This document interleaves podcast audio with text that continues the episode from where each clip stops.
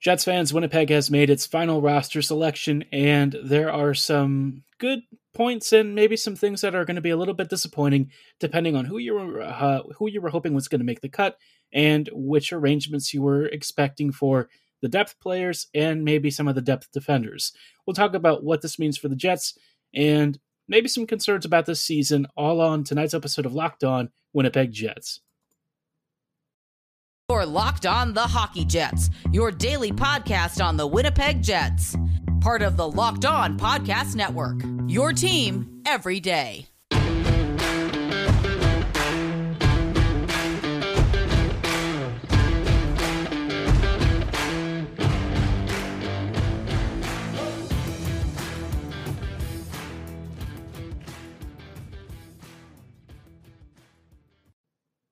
Hello, friends, and welcome to this episode of Locked On Winnipeg Jets, part of the Locked On Podcast Network, your team every day.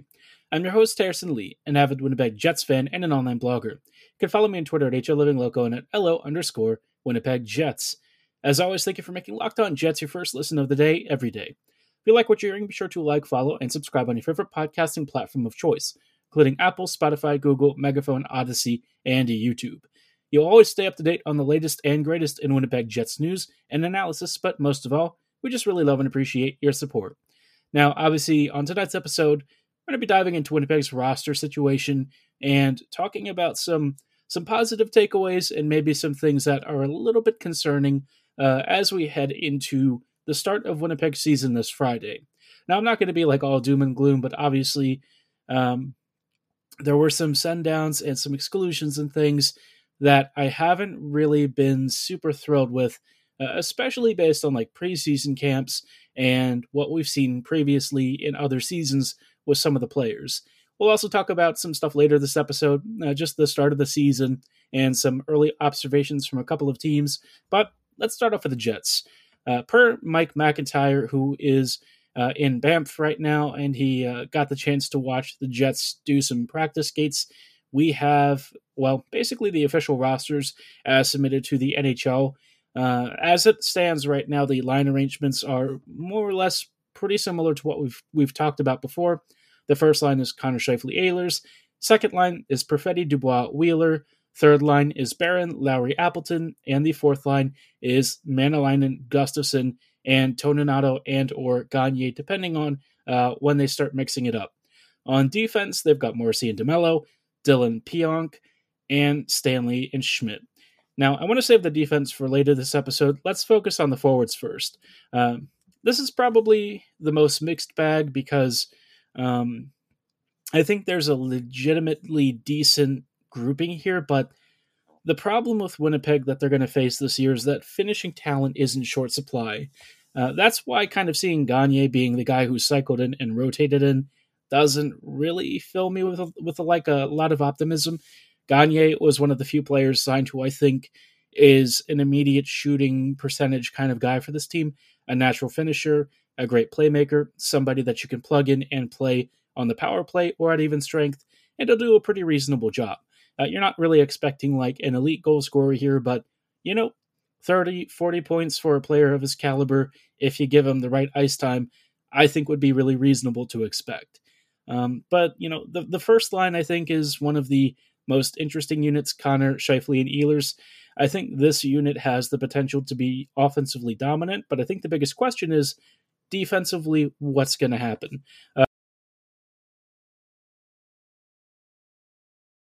Uh, we've seen Ehlers for all of his offensive talent. He's the kind of guy who doesn't really defend and is more of a uh, defense through offense kind of thing. You know, keeping the puck up the ice, creating transition opportunities, and uh, you know, doing a lot of offensive zone work rather than you know defensive coverages and back back checking and stuff. That's less of his game, even though he does actually work pretty hard to put in those shifts. So I think this first line, uh, Connor obviously is who he is at this point. I do think Scheifele could be at least slightly more impactful defensively, maybe just doing a few more back checks, trying to force some turnovers. I'm not really asking the world from this unit, but you just don't want to spend like five minutes of ice time in your own zone, right? That's what you want to avoid.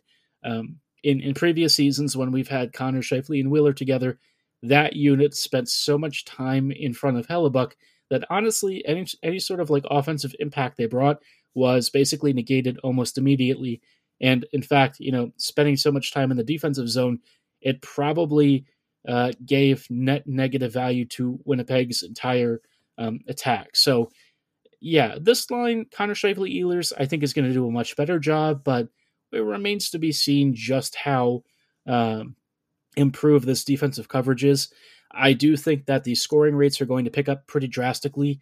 Ehlers being plugged in here is a huge upgrade. And so I, am hoping that it's going to carry uh, what could be a little bit of a top heavy roster in the goal scoring department.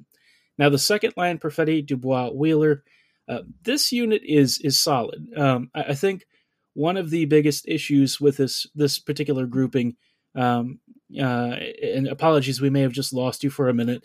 Uh, what I was just saying is, I think if we're looking at Perfetti, Dubois, and Wheeler, uh, this trio is solid in passing and space creation, but in terms of like elite finishing talent, so far Dubois is the only guy of the three who I would say probably fits into that category. I think Perfetti can be a natural shooter. I think Wheeler can probably finish some really nice opportunities, but for the most part, you don't have a trigger man like you would in Connor, which makes me wonder if swapping Connor and Perfetti would make the most sense. Um, that said, it sounds like Perfetti, Dubois, and Wheeler are going to be the default unit that uh, Bowness starts off with first. It wouldn't be the worst idea to maybe make some changes once they get inside some games, especially if they want to kind of like balance the top nine, because uh, it's basically like the first line, elite shooting talent, second line, really good playmaking talent, and then you get down to the third line and you start to realize Winnipeg might have some uh, balancing issues. We'll talk about what those are in just a little bit and, and kind of go through why Winnipeg's bottom six is going to be really decent defensively, but in terms of offensive production, we're looking at a pretty lean season. Before we get into that, though, I do want to shout out one of our wonderful partners at SimpliSafe. Uh, obviously, you know, the numbers don't lie. In the last decade, over 4 million people have chosen SimpliSafe Home Security to protect their home. You don't earn the trust of that many people without doing something right. At SimpliSafe, your safety is the only thing that matters. I know because I've seen plenty of my friends use SimpliSafe, uh, and obviously there are plenty of reviews out there. And SimpliSafe is really great because they protect you with cutting edge security technology powered by 24 7 professional monitoring agents who always have your back.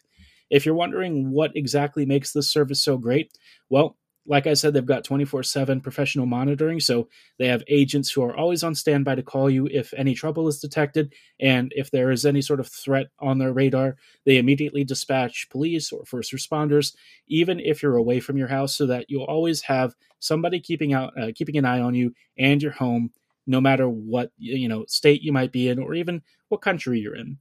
SimpliSafe also blankets your home in protection with advanced sensors for every single room, window, and door.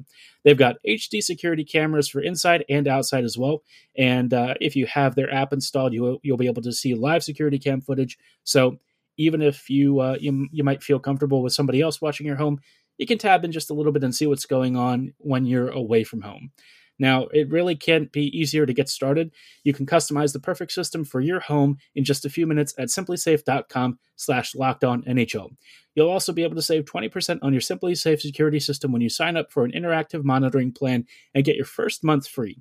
Visit simplisafe.com slash NHL to learn more. There's no safe like SimpliSafe. Hello, friends, and welcome back to this episode of Locked On Winnipeg Jets. Thank you for making Locked On Jets your first listen of the day every day. Like I said earlier, we're talking about Winnipeg's roster and and some early thoughts about the, the group that they're sending into the um, opening of this season on Friday. So, yeah, we talked about the the top six maybe being a little bit one lineish. I wouldn't say it's like one line exactly because the second line is a really skilled unit, but it's just in finishing talent that I think the Jets are going to really struggle. Um, in the bottom six, you've got Barron, Lowry, and Appleton as a unit, and then Maenalanen, Gustafsson, and Toninato or Gagner as your fourth. I I'm struggling with this unit a little bit just because I feel like there's a lot of really good two way and defensive talent, but in terms of offensive production, you're just not really seeing a lot. If I, if it were me, I would probably go with like Barron, Lowry, and Gagner, uh, or maybe even Maenalanen, Lowry, and Gagner, and then look at uh, maybe Barron, Gustafsson, and uh, Appleton or something. It's just no matter what you do with this this this bottom six, you're faced with the stark reality that offensively the Jets are going to really struggle to get goals unless they just constantly shovel stuff past keepers and and try to create offense that way. But I think in terms of elite finishing talent, Winnipeg just doesn't have it. Um, and that's why like Lambert I was hoping would make the team. I think Brad is a natural finisher and it's also a reason I've really been endorsing the idea of Heinola making this team because I think Winnipeg has this mistaken belief that you know all of the guys competing for that final defender spot are are also really bringing a lot of defensive value.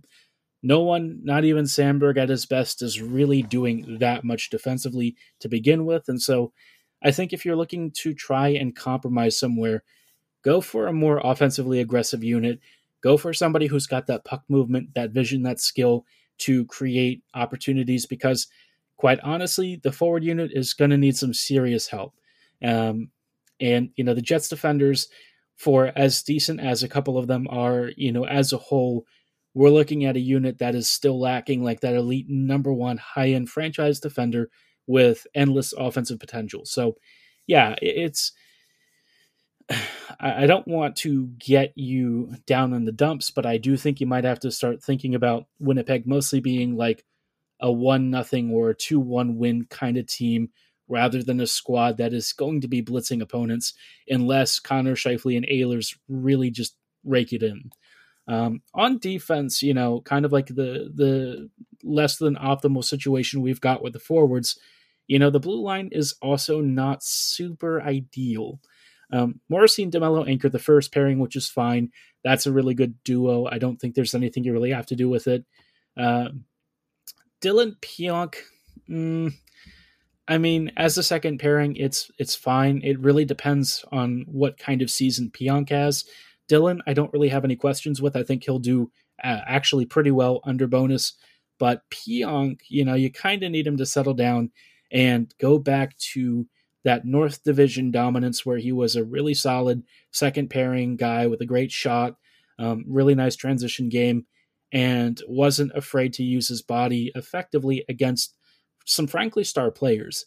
But, you know, since his last injuries and stuff, Pionk's game definitely shifted a bit, and I, I kind of wonder what version of him this year we're going to see. Um, now, the last pairing and this one is the one that's gotten Jets Twitter kind of in a, a bit of a turmoil. It's Stanley Schmidt. Now, I, I'm going to be honest with you. I've lost the ability to be really pissed about the Jets making suboptimal decisions. I, I think the past few years of, of inactivity and just kind of cycling through the same teams and stuff, at this point, I just kind of accept that it's going to be something that you get when you bargain to like this team. But all that said, I kind of wonder why Stanley has earned the final spot if the Jets are serious about this being a team where you earn your ice time and where you really fight on every shift. Now, I think Logan works incredibly hard. Um, and since he was drafted, he's come a very long way. And in fact, there are instances where Logan can pull off some really ni- nice plays when he's capable of using his physicality and defensive positioning effectively. But the problem is, there are so many instances where he doesn't. And while I don't know that Heinola necessarily brings stellar defensive value, I do kind of look at Samberg as a guy who would do a better job than Logan here. And Samberg right now is kind of slated to sit in the, you know, press box. So I'm kind of wondering what is going on with that. Uh Heinola, they've they've wanted to get into game time one way or another. So it sounds like they do at some point expect him to come back up. But if Samberg is sitting, what is that doing for his development? Why is he the guy who's considered the extra defender? Now, the, the one part of me wonders if Stanley is trying to be showcased for some kind of a trade or something, but at this point, why haven't they already taken care of that? And my broader question for this team is what do they even think this team is capable of? I mean, it's it's very tight for them to even make the playoffs, and that's with like no injuries. with the likelihood that somebody's going to go down, maybe somebody even really important for this team, I just have a really hard time seeing this Jets team getting past Minnesota, St. Louis, um, Nashville. Obviously, the Avs are, are a joke. We're not even talking about that. But, you know, the middle portion of the Central Division is going to be a brick wall for this Jets team if they're not getting a lot of offensive contributions up and down the lineup. So uh, I think we really need to see Lambert kind of rake it in at the end uh, at the AHL level. Maybe even guys like Reichel or some other players who can bring some real offensive skill because Winnipeg's depth lines, as it is, they're um, they're not so good, uh, and that kind of makes me think the Jets are slated for somewhere between fourth and fifth in the Central. If it gets really dire, they might even slip to sixth, and it really wouldn't shock me. This Jets team is barely better than the Stars. Uh, it's just going to be a long year if this team isn't capable of finding um, some really good help from outside. Like I said, Puljujarvi, he's right there. He's really cheap, and he offers a lot of skills that I think Winnipeg is lacking in. But you know, Winnipeg is going to do what they do. I think they'll try and solve things internally, and so all we can kind of do is hope that Bowness is able to harness the most out of this team and that Hellebuyck is back to a Vezina winning year because ultimately I think Helly is going to have to cover a lot of this team's offensive and defensive woes. But, you know, I'm not going to write the season off yet. We haven't even seen a first official game with Bowness beyond just preseason. So uh, I'll, give it a little bit more time, but I, I think my expectations are probably a little bit more modest. But we'll kind of wait until the game or until the season kicks off and, and give our thoughts then. For now, though, I did want to transition to just giving some quick thoughts on the start of the NHL season and some thoughts of what I've seen so far from just the one game that I've been able to catch. We'll talk about LA versus the Vegas Golden Knights in just a little bit. Hello, friends, and welcome back to this episode of Locked On Jets. We are closing out tonight's episode with some final thoughts on the, the start the, to the NHL season so far. Um, it's been a bit of an, an, an interesting one. I think that you know the NHL kicked off games in the Czech Republic, but apparently people couldn't even see that, so it was very difficult to even get viewership overseas and for North American fans. And it kind of feels like a bit of a muted start for the league. We had a, a couple of games um, on Tuesday night you know, Tampa Bay took on New York and ended up losing three to one. Uh, that one I didn't actually get to see, but the game that I watched was um, the, the the Kings versus the Golden Knights, and this one was a lot of fun. If you missed out and you didn't see it, it's worth checking out the highlights. Um, the long and short of it is that Vegas pretty much controlled even strength play the whole night, barring like a few minutes where LA had uh, some really good shifts towards the start of the game and towards the end of the game, it was for the most of uh, most of the three periods Vegas's game to lose. But Jonathan Quick made a number of really fabulous saves. Vegas was maybe a little bit unlucky here and there, and honestly, um, some of their their top end finishers struggle to find those those shooting lanes and stuff. It is still just the first game of the season. Guys are still just shaking off preseason rust. So, not really anything to read too much into. I think the main thing that you want to see is that Vegas's lines are pretty balanced and they were rolling them pretty consistently, creating waves of offensive pressure uh, and generating tons of slot offense. Now, how much of that was dangerous, I would be very curious to see. I think they probably had a great showing in expected goals, but um, yeah, uh, it, it, really kind of took a number of miscues from the Kings to finally give Vegas the win. And the worst one came on a, a breakout pass after Sean Durzi had been sitting behind the Kings net for several seconds, waiting for this breakout. And he tried some stretch pass to the neutral zone, which I don't really know why he opted for this. I don't know why the Kings were going for something like this with only like 25 seconds in the game left, especially when it was clear that Vegas had tons of guys in the neutral zone and LA was basically in front of Quick for the most part. Suddenly, you know, the, the Knights pick it off with that man advantage in the neutral zone. They counter and they score in the last 25 seconds. Game over. Uh, the Kings, for their part, I mean, it was mostly just a survive kind of situation. You know, you hope to absorb the pressure, maybe hit back on a couple of counters. Um, they had some really amazing puck plays on the power play and on some of the goal scoring chances that they created. Uh, I had one particular moment where Durzi then passed to uh, Kopitar on a great feed.